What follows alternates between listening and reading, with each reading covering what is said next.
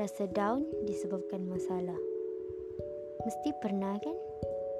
Aku juga pernah dan aku yakin seluruh umat di muka bumi ini juga pernah melalui masalah kecil maupun masalah besar. Bahkan masalah yang kita hadapi ini boleh membawa tekanan kepada kita. Rasa nak bunuh diri lah, nak lari dari rumah, nak lenyap dari muka bumi ni. Tapi aku nak cakap sesuatu. Korang tak sendirian. Semua orang ada masalah. Mungkin terkadang sesetengah orang akan sorok masalah mereka dalam senyuman dan tawa mereka.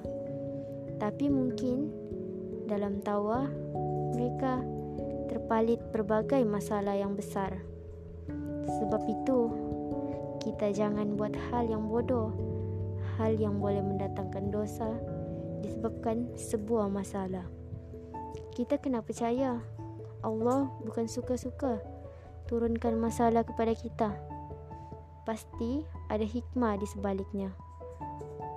Allah berikan kita sebuah masalah sebab Allah tahu kita mampu. So, don't be stressed.